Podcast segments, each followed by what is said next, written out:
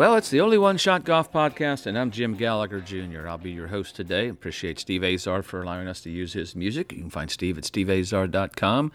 You can check us out on t- uh, Twitter, or you can check me out on Twitter, I should say, at GallagherJRGC, uh, or on Instagram, Gallagher Jr., and also Only One Shot Golf on Instagram as well, or contact us, email us at onlyoneshotgolf at gmail.com.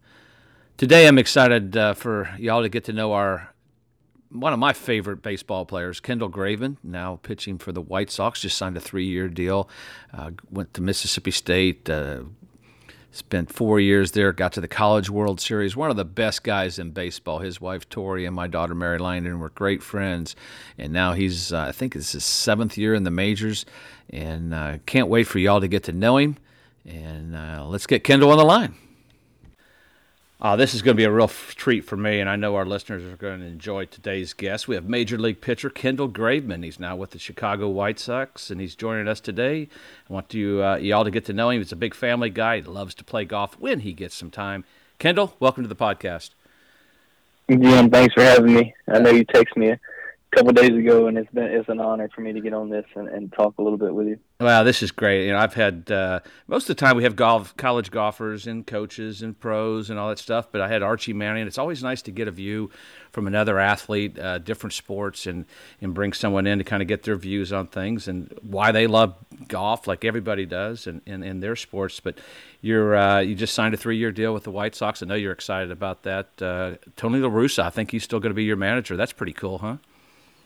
That's right. And uh, last year, at the trade deadline, getting traded to Houston and, and playing under Dusty Baker. I mean, it's going to be two seasons in a row where I've played under, in my opinion, going to be Hall of Fame managers. And I mean, the credentials of both of those guys, the stuff I get to learn underneath the, the wisdom and the knowledge of years and years and years of experience is pretty special. And I hope that I never take that for granted, and I'll just take something away from both of those guys. No, I'm sure you will. You won't take it for granted. I know you well enough that that is so cool. It'd be like playing, it's like me playing under Jack Nicklaus or Arnold Palmer or somebody like that, and you can just learn so much. They've been there, done that. They they they seem calm. They were able to do that. You learn so much for, from them. But uh, you know, you grew up in Alabama. What was it like growing up? And did you play other sports and all that stuff growing up? yeah, I did. I grew up in Alexander City, Alabama, where uh, Russell Corporation was actually started, which um, that time was booming, and you know now it's it's kind of sold off and, and moved away from Alexander City, and the the big attraction there now is Lake Martin, and in my opinion, a little bit biased, but one of the most beautiful lakes in the country, and also has a golf course at Willow Point, and then they're also building a new one there on Lake Martin that will be done um, by fall of 2023. So I'm excited about that, and hopefully I can get in there. And I went and it the other day. The development is beautiful, but growing up that town, I mean, it's it's a we were 5A school all the way up to my junior and senior year, and we turned to 6A, and it was a little bit harder to compete with some sports. But I grew up and played rec tennis. I played basketball. I played uh, football and, and baseball, of course. And uh, my brother wrestled, and we were into all kinds of stuff. Soccer, played soccer all the way up till uh, middle school, and for me personally, uh, I really enjoyed that aspect of kids getting out and playing different sports and training the body how to move differently, and uh, just brings a different dynamic so you're not burned out on one sport. I'm so glad you said that because I hear that with golfers that oh you can't play baseball or you can't play these other sports. Yeah, it's so important to be able to play those other sports. I mean, I hear every day from our, our pros or their or their parents. Hey, you can't play this sport. You can't play this sport. It's going to mess up your baseball swing. Uh, right. I, I always felt like, and I, I mean, Thomas played, but my girls didn't play softball. But Thomas, I always felt like sometimes parents kind of pushed them in a little too early with them pitching. Of course, you're a pitcher. Uh, you start with coach pitch. Then I've seen a lot of successful places have machine pitch, where you learn to hit first. Uh, you know, what's kind of your what's kind of your view on that as far as because uh, you grew up playing it, and, and you know, you have girls are going to be playing sports soon. I mean, uh, I would think, like you said, for their body, I, I, just learning to pitch too early or getting them pitching too early be better to be on a machine so they learn to hit first. Right. Yeah. We uh we played machine pitch up until probably eight years old, and then it was just my dad did a great job. My dad's a he's a PE teacher and, and a baseball coach for 32 years. He still coaches baseball. Um, he's retired now from from coaching. Uh, I mean, from teaching. Excuse me. But at that age, we we got on a machine, and at that time it was a, a jugs machine, which was two big wheels. You put the the ball in there, and you can you can plug in a speed, and it plugs into a you know an extension cord and has power. And now you see some leagues going into more of a it's a spring loaded pitching machine. If some people out there have seen that, I think either way is great. Uh, and personally, my dad also we played coach pitch um, before we would throw the balls in a machine. Um, your actual coach would get out there and throw basically batting practice to you, and you would play a game that way. And my dad was really good at hitting a lot of barrels, knowing where the kid was going to swing. So mm. we had pretty good coach pitch teams, and uh, we did. We learned to hit and play defense first, and then as we got older, my dad just. I mean, he preached in heart, just throw strikes. Uh, we didn't throw any breaking balls. It was all fastballs and just you know fill up the zone and get get people out that way. And I think that was one of the most important things he could have taught me at that age, especially in the baseball world. Yeah, it's so important. I, that's the thing. I, I, it's just development, and, muscles develop differently, and, and in different speeds. And People are stronger. Bigger kids are going to be. Usually, you know, growing up, the the pitcher was the best athlete uh, and, and, probably still is one of the better athletes, but it's always one of the better athletes always pitched, you know, at least watching our kids and even when I did. But you, you go on to Mississippi State. Why'd you pick Mississippi State? Because you're pretty close to Auburn. You've got Alabama there. Georgia's not far away. Why'd you pick Mississippi State? Yeah, I was committed to, to play at Auburn, and that was kind of a, a tough decision for me because I grew up an Alabama fan, and I, and, you know, you know that in this state, people maybe listening from Alabama, they know how it is. A, it's different. Um, my dad was his friends were sending him Auburn gear when I committed, and he was like, "I'm not putting this on until you you start putting on that field."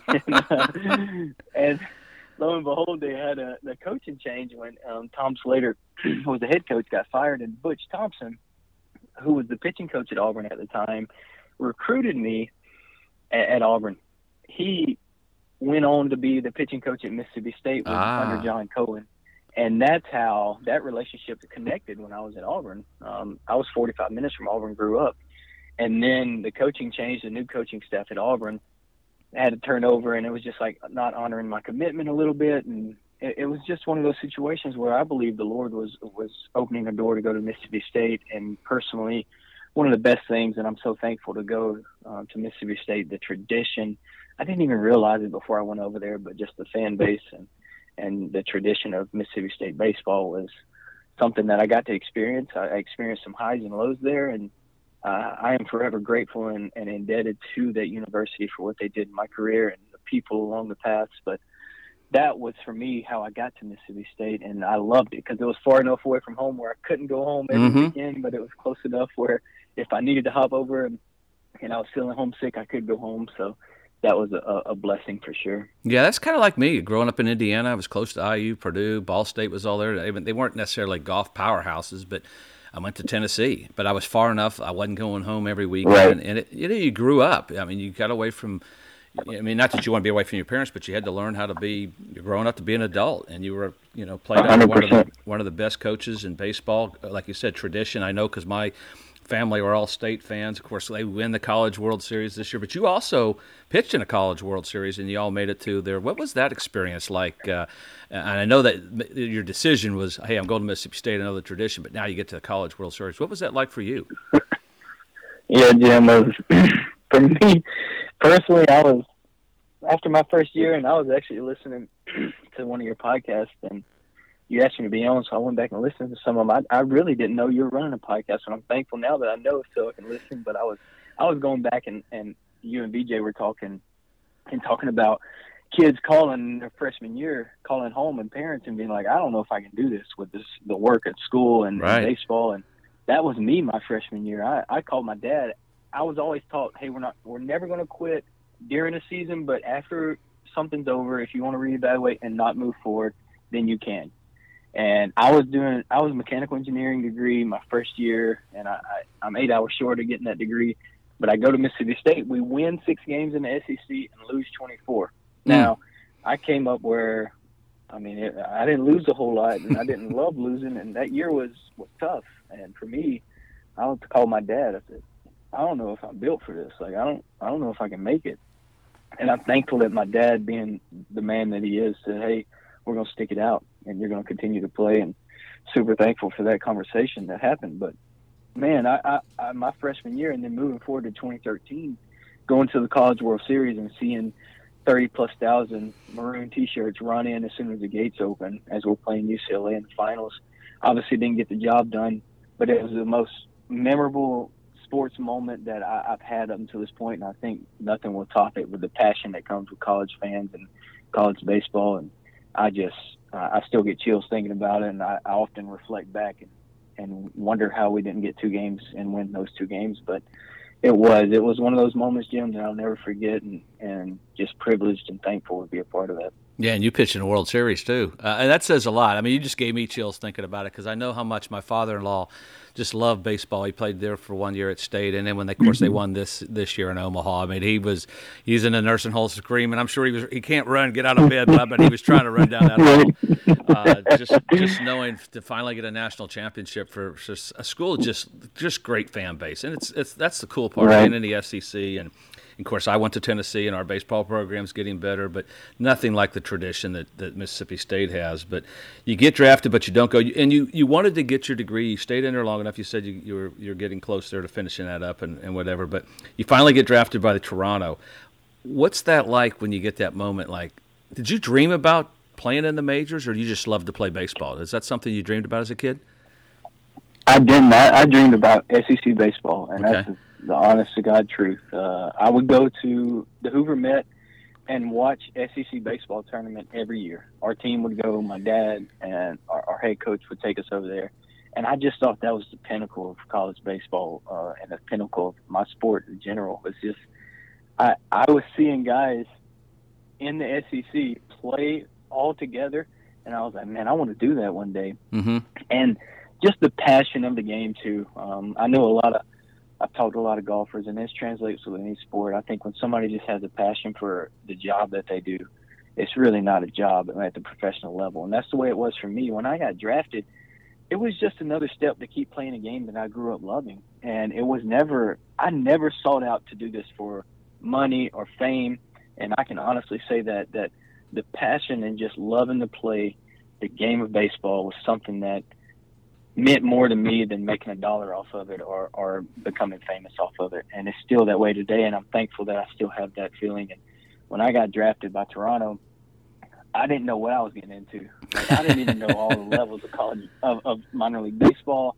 I learned so much that first year, and then thankful enough, I, I got drafted in 2013. And as a senior, you have no leverage, so I signed for five thousand dollars. Wow! Basically, a plane ticket and a, and a peanut butter and jelly sandwich, and and then in 2014, I debuted in September, and I tell everybody, I was like, "How'd you debut so quick? You only stayed in minor leagues a year." And I just tell them I was I was really tired of being broke because I was making three hundred dollars a month, you know, and I was just battling, just trying to make ends meet. And in the minor leagues, it's rough. And just thankful that I got the opportunity with Toronto. Yeah, I don't think people realize how you make no money in the in the minors, uh, and you no, had you guys you make no money. You had, I think you guys had, I don't know the exact number, six, eight, ten guys got drafted, and they're all some of your good buddies were in there, and they stayed a year or two. I just don't know how they could do it, making that. They almost have to get another job just to survive. Uh, it's kind of yeah, it was. It has to be difficult. It was one of those. Excuse me, Jim man, it was in the off season. We would all go home, and it's something that we knew was baseball. So we would start doing lessons and then and charging you know fifty bucks an hour or whatever, and just trying to make some cash, just to make you know to put food on the table and pay for rent, and then work out in the morning, go hang out. If it was a nice day, we would actually go try to play golf a little bit, and then go do lessons as soon as the kids got out of school, and then we would do that. That would kind of be our routine, and it was just for us, you do have to get another job at, at outside of baseball when the off season starts. Yeah, D. Haynes, who's from Greenwood here, uh, pitched for Memphis. I, I, don't know that he ever got pulled up, but he played and pitched and pitched and pitched, and he did the same thing. He was one of my, he was my son Thomas's uh, batting coach and everything. Tried to help with them just right. to try to survive. And but you, you got right. you got pulled up, and you, that day you get the call saying, "Hey, I've made it to the majors." What goes through your mind when you get that call, like you just mentioned? I'm going to pitch in the majors, and I think you pitched pitched against the Red Sox. Yeah, I debuted against Red Sox. It was amazing because and kind of full circle this year pitching in the postseason. Uh, against the Red Sox, I just reflected back, and it was you know seven years prior, and I'm sitting there in that same bullpen that I sat in when I got called up, and and and if you've never been to Fenway, uh, they sing "Sweet Caroline" right there in the the middle of the eighth, going into the bottom of the eighth, and that's when I debuted. I, I felt like I floated wow. to the mound, and that was back then where you could you didn't have the three batter minimum, so you could face one batter. The manager, you could throw one pitch. The manager could come out and get you if you yeah. wanted to. So I gave up a hit. It was a two-two count to Cespedes.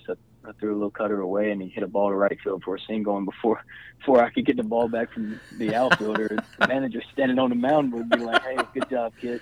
I'm like, "Good job! I just gave up a hit, and then my run scored, and I didn't pitch for 12 days." And I was sitting there like, "Ah, I'll never be able to pitch in this league again. I just don't know what's going on." But that moment, now reflecting back on it, taking it from a big scope view, was just a dream come true for a kid growing up in Alexander City, Alabama, to be able to perform and put on a major league jersey. Man, it's um, it's one of those special moments that it, it, will never, never leave my mind. It's a pinch me moment, isn't it, for you? Yeah, for sure. You know, I have a no pin- doubt. I had a, I had, I've had several of those playing. Like when you get to play Augusta and you drive up Magnolia right. Lane for the first time, it's like, oh my gosh, what have I got? I can only tell, imagine. I'll tell you where the biggest thing was the Ryder Cup. And, and and you've watched it, and you've you know you're a fan just like Correct. everybody else. And and I walk in there, and, and I walk out, and they play the national anthem, and I'm thinking to myself, Hmm. what have I gotten myself into? you know, you're going like, oh gosh, and and it's like your Yeah. your body leaves, your mind leaves. You're on the first tee, you can't get the ball on the tee. I mean, think of that. Go back and, and think of that first pitch you pitch at Fenway. What's the first? What's Yeah. going through your mind on that first pitch, first batter up? Yeah, to me was don't hit the guy. Yeah. you know because you're you're in that moment, you know, and for you it's like don't don't pop it or don't Yeah. you know whatever it may be. It's just like get the ball in the air, and for me it was just get the ball across the plate. And, and I think personally, and, you know, I I'm, I didn't find out the story till later, but Cespedes is, is, is in the box and he's talking to our catcher, and uh, we had a Latin catcher, and he, he's saying, "Hey, who is this guy?" And the guy says, "I don't know. I never called him." And it, it was not. He's like, "This is the first time I ever caught him." And he said, "Does he know where it's going?" He said, "I have no idea." And so I threw the first pitch, and Cespedes, you could tell, was just like, ah. And that's kind of the way I was feeling too. I'm like, hey, but I really don't know because the adrenaline's going. You lose feeling in your body. You just feel numb. And going back to that moment, I, you know, I had another one of those experiences in the postseason. And you just, as a, a competitor and as an athlete, I hope that everybody can get in those moments because they're special, and you can't replicate that many times. And when they do happen, it's a little bit of a fear and a scary feeling, but at the same time, it's the best feeling in the world. Oh, this relates to golf so much. Uh, this is you're the perfect person to have on with this this podcast. I'm loving every moment of this. You know, I had a pinch me moment. You know, I, I don't know if you know this, but I was in the major leagues for a day. Did you know that? I saw that. I saw that. All right, I'll tell you the truth. Yeah. So I'm playing in the Western Come on. Open at Chicago, and Ray Knight, who was then married to Nancy Lopez, walks up, and, and my and Sissy, who you know, my wife says, Ray goes, "Hey, Yes. hey, why don't you come to the game tonight?" I'm going like, and he says, "Do batting practice." Well, my caddy was a huge White Sox fan. You'll love that too. So he's a huge White Right. Sox fan. So he goes, "Oh my gosh, you could do bat practice. You got to do it. You got to do it." And I said, "Man, I'm in top five. I can't. You know, I've played baseball since I was 12 years old." So we go to the park. There's no tickets. I'm going like, "Come on, Ray!" But we had tickets, fortunately. So we go to the Yeah, Rig- yeah, we go to Wrigley, and I've never been to Wrigley. I grew up three hours from there. Had never been to Wrigley. Of course, was a Cubs fan because WGN. It's like you know you grew up watching the Braves uh, in the South. So I get in there, and Ray pulls me across the wall. And he said, Come on. And the security guard comes up. He goes, Oh, this is my brother. He's good. So we're laughing and, and everything. And I go, I, I'm not doing bad Yeah. practice, dude. I'm in the second to last group. I got a chance to win a tournament. He goes, Well, come on. We'll go to the locker room. We go in the locker room. And I'm going like this is like a tour locker room. You got gum, you got cookies, you got all this junk in there. And he goes, Yep. goes, he goes, You want to dress out for the game? I go, Do what? So I actually put on a Cincinnati Reds uniform, red shoes, red socks, the whole schmeal. I come out of the dugout, sitting next to Ray, and Mark Grace, who I knew from golf, is playing first base. And he looks Right. over there and he calls me a something something tur- turncoat. I'm going, dude, I'm getting all the signals. I don't know anything of what I'm doing in this dugout. and and we're sitting there, and I did not have any clue of all the strategy and all the things that went through that you guys know, and I, am sure all the, the, coaches and all certain situations throw this pitch, this guy does this, this guy does that. Right. I was amazed. It wasn't just throwing the ball across the plate and maybe trying to curve it, move it one way or the other. I was so amazed. Of course, the Cubs win, and I walk out and I give Ray all the stuff, and I walk out. My caddy goes, "Why don't you take the hat?" Because because it's not mine. He goes, "They got ten thousand hats." And, and, and, and, before I, I got to go back before we go in there, and I go to Ray. I said, you know, the Reds and the Cubs they don't like each other much. If there's a fight, what do I do? You know, I don't even know if I got a number on. And he laughed. he laughed. I said, "I'd take the ball girl. She's 12. I think I can beat her up." yeah. But just hang out. Oh my gosh! But that was my first time to Wrigley, dressed out. I mean, I can't beat it. I mean, it's just you, you can't awesome. you can't do that. I know that, that bores our, our our listeners a little bit, but it's so true when you get to go to such a, a cool place like that and and to be part part of that and, and, and all. But uh, you get traded to Oakland from Toronto, and you you go from you know the reliever to the starting position. I mean, that's a big change. Uh, you know, because I think in college you started reliever, then you were the starting pitcher. Yeah. What was it like in in, in Oakland uh, for you there in, in Torrey? Yeah, Oakland. It was great. They let me succeed and fail at the highest level. There were times where I had um, successes and went on a good stretch, and times where I failed, and they just stuck with me and said, "Hey, they believed in me and said keep learning." Mm-hmm. And for that, I'll be forever grateful um, that they stuck with me. Uh, we were an okay team while I was there. I was young, still trying to figure out my identity and who I wanted to be as a as a as a professional baseball player, and that was on the field and off the field, and just a lot of growing pains that went along with it. And then in 2018, had Tommy John surgery. Yeah. And went through that, and it was an 18 month process. And all along the way, you know, figuring out that I had a benign bone tumor in my cervical spine that caused me a great deal of pain. And honestly, Jim, I, I thought I'd never pitch again. I thought mm. my career was over. Um, I was okay with it. Uh, and during those moments, uh, I, I believe that the Lord allowed that to happen in my life for me to, one, grow closer in my relationship to the Lord. And I was just, I knew who God was and I believed in God and I believed in Jesus Christ as my Savior. But during those early years in my career, I just strayed and I was, I was further and further away. And when everything slowed down and I felt anonymous and I just, you know, was by myself, I felt the Lord tell me, I've got to take you through this for what I have for you in the future. And whatever that looks like, I'm still, you know, on that journey. But I took the biggest step as, as a father and a, and a teammate and husband during those years where I didn't play baseball because I was injured. Mm-hmm. And then moving forward, the benign bone tumor kind of caused me not to be where I couldn't throw enough pitches to be a starter, and it hurt. And I, I called. They were about to put me on the IL. I was going to be done for the season. This was during uh, 2020, the shortened season that we had in COVID. And I called, um, you know, my pitching coach and said, "What if I could pitch as a bullpen?" And I just thought that I could do it.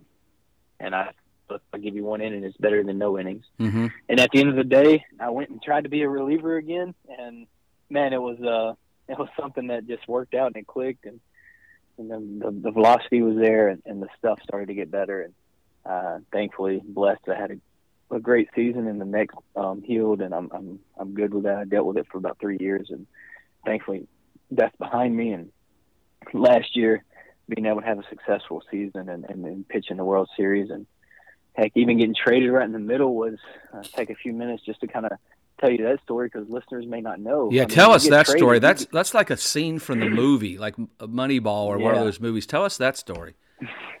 right. I'm uh, playing. I'm dressed out with Seattle. I played with them. This is my second year playing with them, and we're halfway through a season.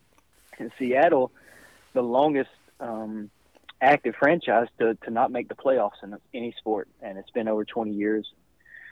My goal when I got there was to get a team to the playoffs, and that was I was going to put my head down and do everything possible to do that.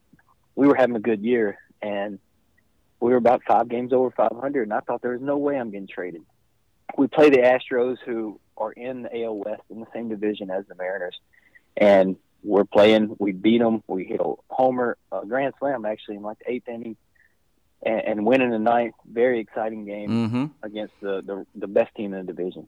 Come to field the next day, we're still playing the Astros. We got two more games against them. I'm about to go out and do my routine. It's like two o'clock in the afternoon. Games at seven. I get called in the office, and I knew that was not normal. And I get called in the office. They say, "Hey, we've traded you," and I said, "To whom?" And they said, "To the Astros." Now, a lot of times you get traded, you get on a plane, Right. you pack your stuff, and then two days later you go meet the team somewhere, whatever team you got traded to. Well, I went and packed my locker, and I walked 100 yards down the hallway to the other locker room, and I unloaded in that locker room, and I left friendships and relationships from one locker room, and five minutes later, I'm meeting a new set of teammates. And man, the whirlwind of emotions that went along with that day is just something I've never experienced. Sadness and the the relationship part that a lot of people don't understand with the team is how close you get going to battle and war with those guys every day and then competing against the Astros for so many years and not really liking them. To, Yeah. "Hey, y'all are my teammates now. Let's go win a World Series. And that it changed that quick. And it's one of those moments that I don't really wish upon anybody because I was kind of torn, but it was something that, and as my career goes on, it's Yeah, not many people get to experience that uh, that experience of, of, of, of going to a World Series, pitching for the Astros, and all that. That had to be so cool for you. yeah, it was. Uh, you know, you, you mentioned that. So, and I know you said, you know, God is a big part of your life. I know on the PGA Tour they have a Bible study each week. Do you? And I know when you were in Seattle, I, th- I think Mary Lane had told me that you had a big part of that, and you all had a group that Right. did a little Bible study f- for that. I mean, that has to be big time help for you, knowing as you mentioned, God has a plan for everything. You've gone through all the injuries. You don't know if you're going to play. That has to be a big, a great, like you said, support team to having teammates. And Yeah. and you were there, kind of an emotional leader for those guys uh, in Seattle. And I, I I remember watching that interview, and I I teared up with you.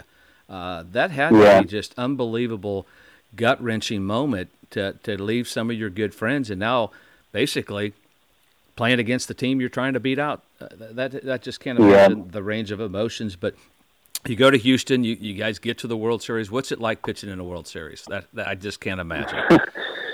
Man, pitching the first playoff game was a little bit was actually more nerve wracking to me than than the the World Series because you just think, man, the playoffs and you you all uh, for me, I always watch and and for golfers out there that are achieving to be at the highest level that may listen to this, and even you, Jim, before you went to Augusta, you just that you always you watch it.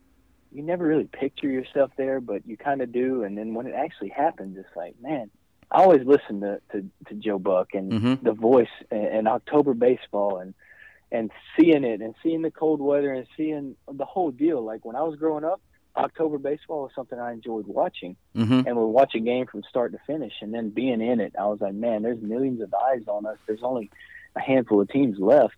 Like everybody's watching in the baseball community is watching these games.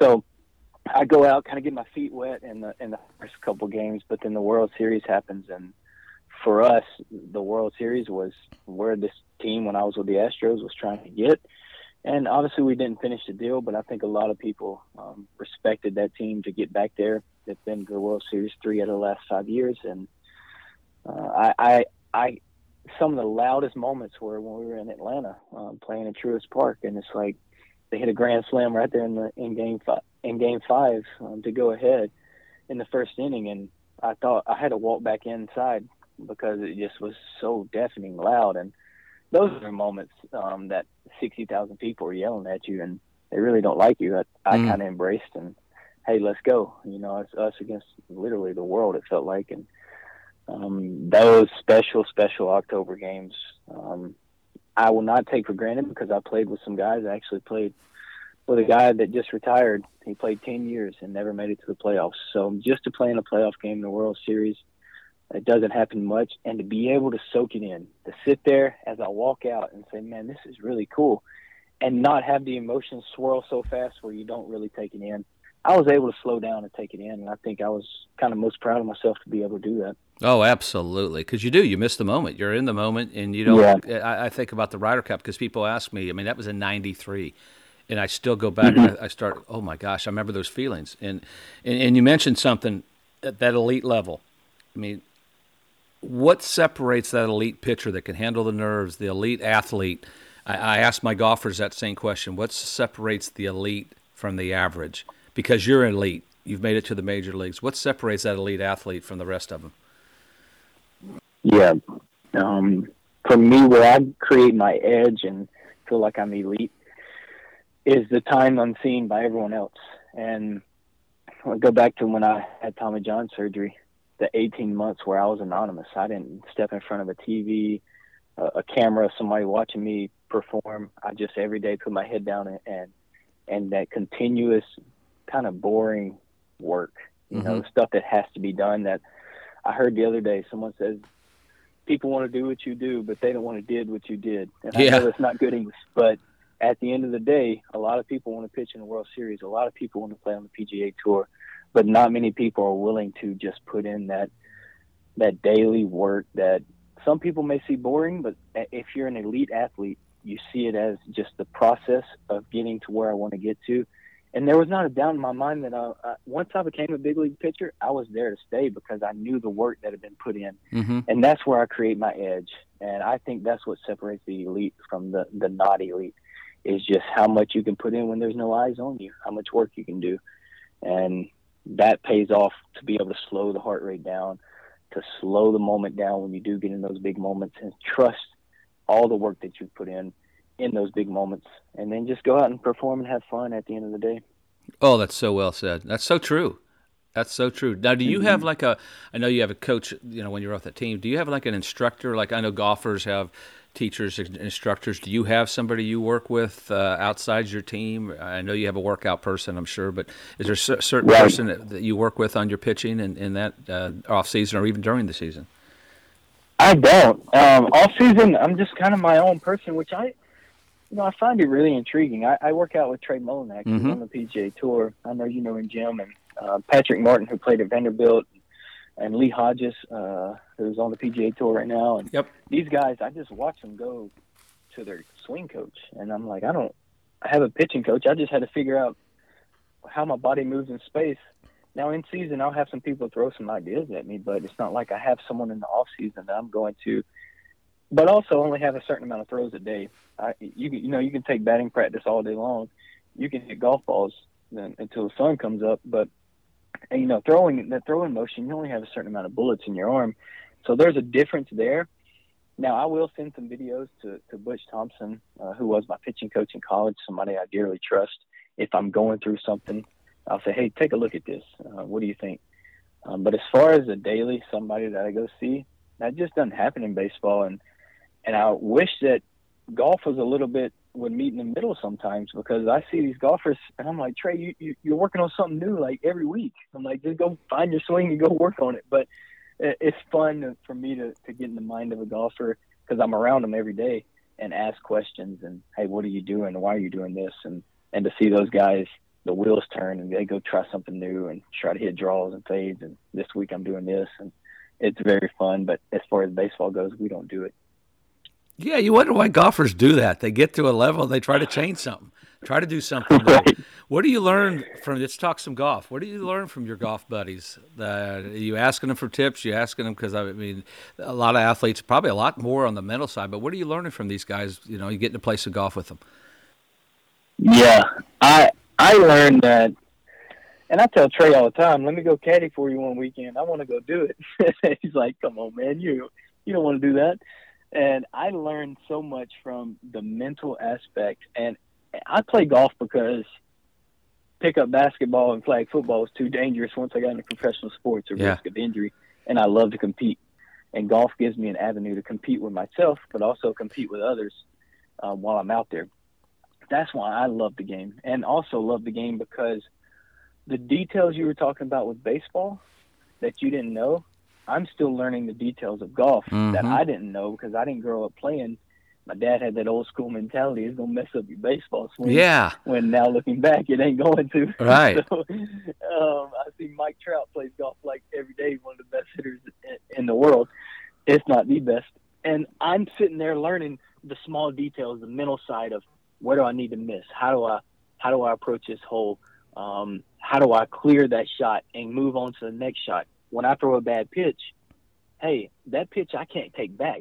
Once that ball leaves the club face, you can't take it back either. Uh, once the ball leaves my hand, I can't take it back. That pitch is gone. I got to now move forward to the next one and try to make the best shot and or the best pitch that I can, uh, and not really sit back and, and reflect on the negative that just happened. So um, that to me, uh, it keeps my mind sharp. I I get frustrated with myself a lot uh, and try to control those emotions, but it is a, a sport that I think everyone should play. It's an amazing sport. Golf is. Do you get to play during the season? Because I know Glavine and Maddux and Smoltz when they pitch mm-hmm. for the Braves, off days. Of course, their manager allowed them that. Do you get to play any golf during yeah. the, during the season? Maybe on a, a, day off when you guys aren't playing. You got two yeah, girls, so that better. probably doesn't allow it. Yeah. on the road though, when they're not there, I get to play a little bit. When I was starting and I had four days off in between my starts, it was so much easier. Just like Maddux and Glavine, they were starters and hey, you got four days, you're just kind of hanging before you start again. Uh, but now being a reliever, I have to be ready every day, and, right. and you'll have 18 holes, and physically on my body, it's it's demanding. But on off days, I will for sure go. Um, a lot of times we'll have connections around cities, and and we'll get out and go. And I tell Trey Mullinax all the time when I was starting, hey, I work 31 days a year and I play golf the rest of the days. So for me personally, it was so much fun when I started, but now it's a little bit more difficult being a reliever. What's the best tip you got for golf? And it's not the tip that my daughter told you that you could tell your girls put your hands behind your ponytail because hopefully you don't have a ponytail. Don't say that. Look, I was going to say that's the first golf lesson I ever had in my life was uh was from Mary Langdon. We were sitting over at where Tori lived, and they lived, and it was just like I, my golf swing's terrible. Mary Langdon helped me, and she would go out and just hit it straight, straight, straight, and I'm just like, man, this is this is so frustrating. She just, I mean, she's shooting par and under par, and I'm out here shooting mid 90s. But I think from uh, for me personally, recently I just uh, working on keeping my club face shut. Uh, I didn't really know how to do that up until last week, mm-hmm. so I'm super excited about that, and a lot of it happened in my wrist. Um, and I really, I worked on my rest of my golf swing the way it looked on video, but I couldn't tell like wrist location and where the club right. face was. We got on a TrackMan, and it's amazing what technology does. I, man, getting on a TrackMan in, in golf and also in baseball. Do you? I was going to ask. Do they have that in baseball? Man, they have TrackMan. It's the best. They have TrackMan, obviously for golf, and golf listeners know what that is. But for baseball, they have very similar thing that spits out, you know, numbers for us to see and how to sure up your game. So I got on that and was able to kind of see club uh, path and club face at contact, and that was a lot of fun. So that's something I've been working on. Now it's a little cold to play golf, but uh, hopefully warm up. I get back out there. When did you learn? When did you start playing golf? Was it in college, or did you try to play when you were a kid? Any? It was in college. It was. Um, we had a season would go a month after school stopped right. for the spring semester and you had a bunch of downtime. It was almost like pro ball.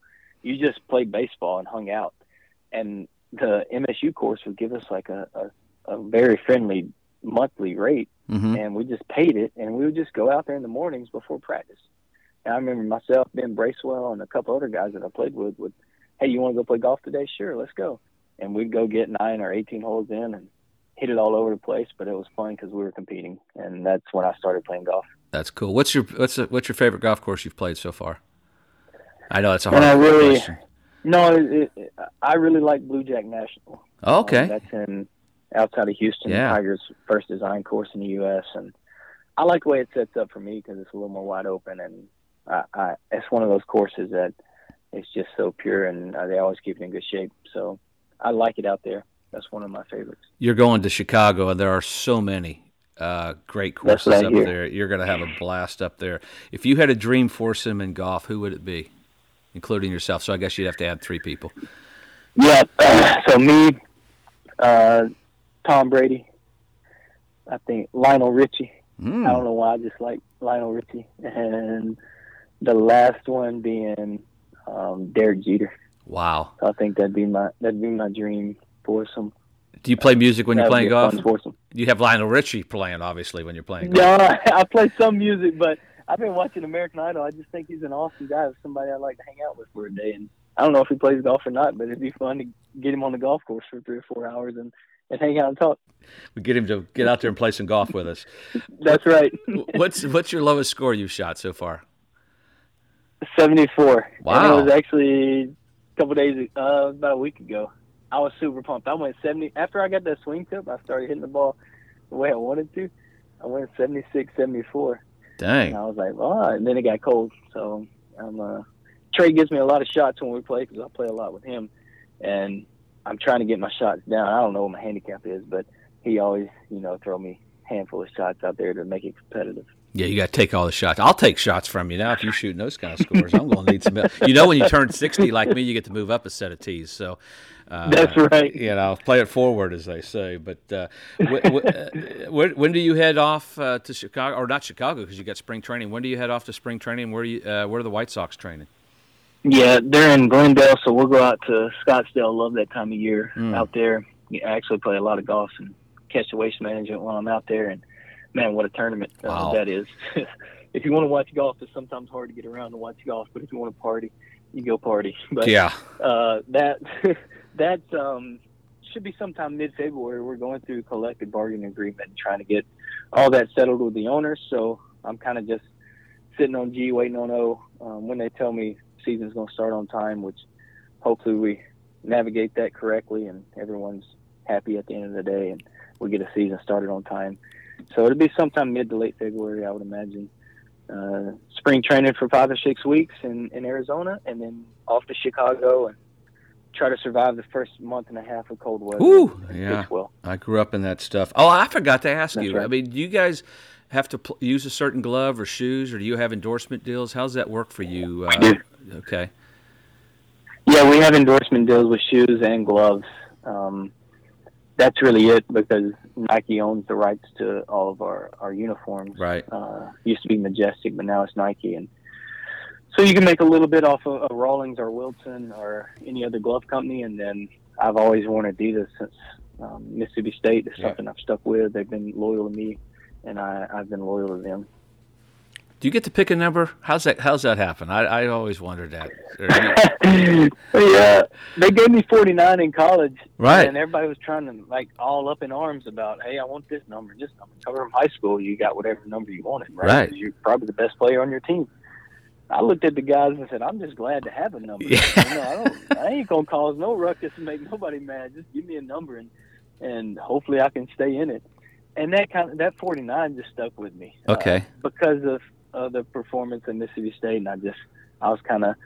And then as it goes in baseball, if there's somebody that's older, has more tenure than you, and he's coming to your team, someone trades or you get to another team and they have your number like they can pay for your number. They can really.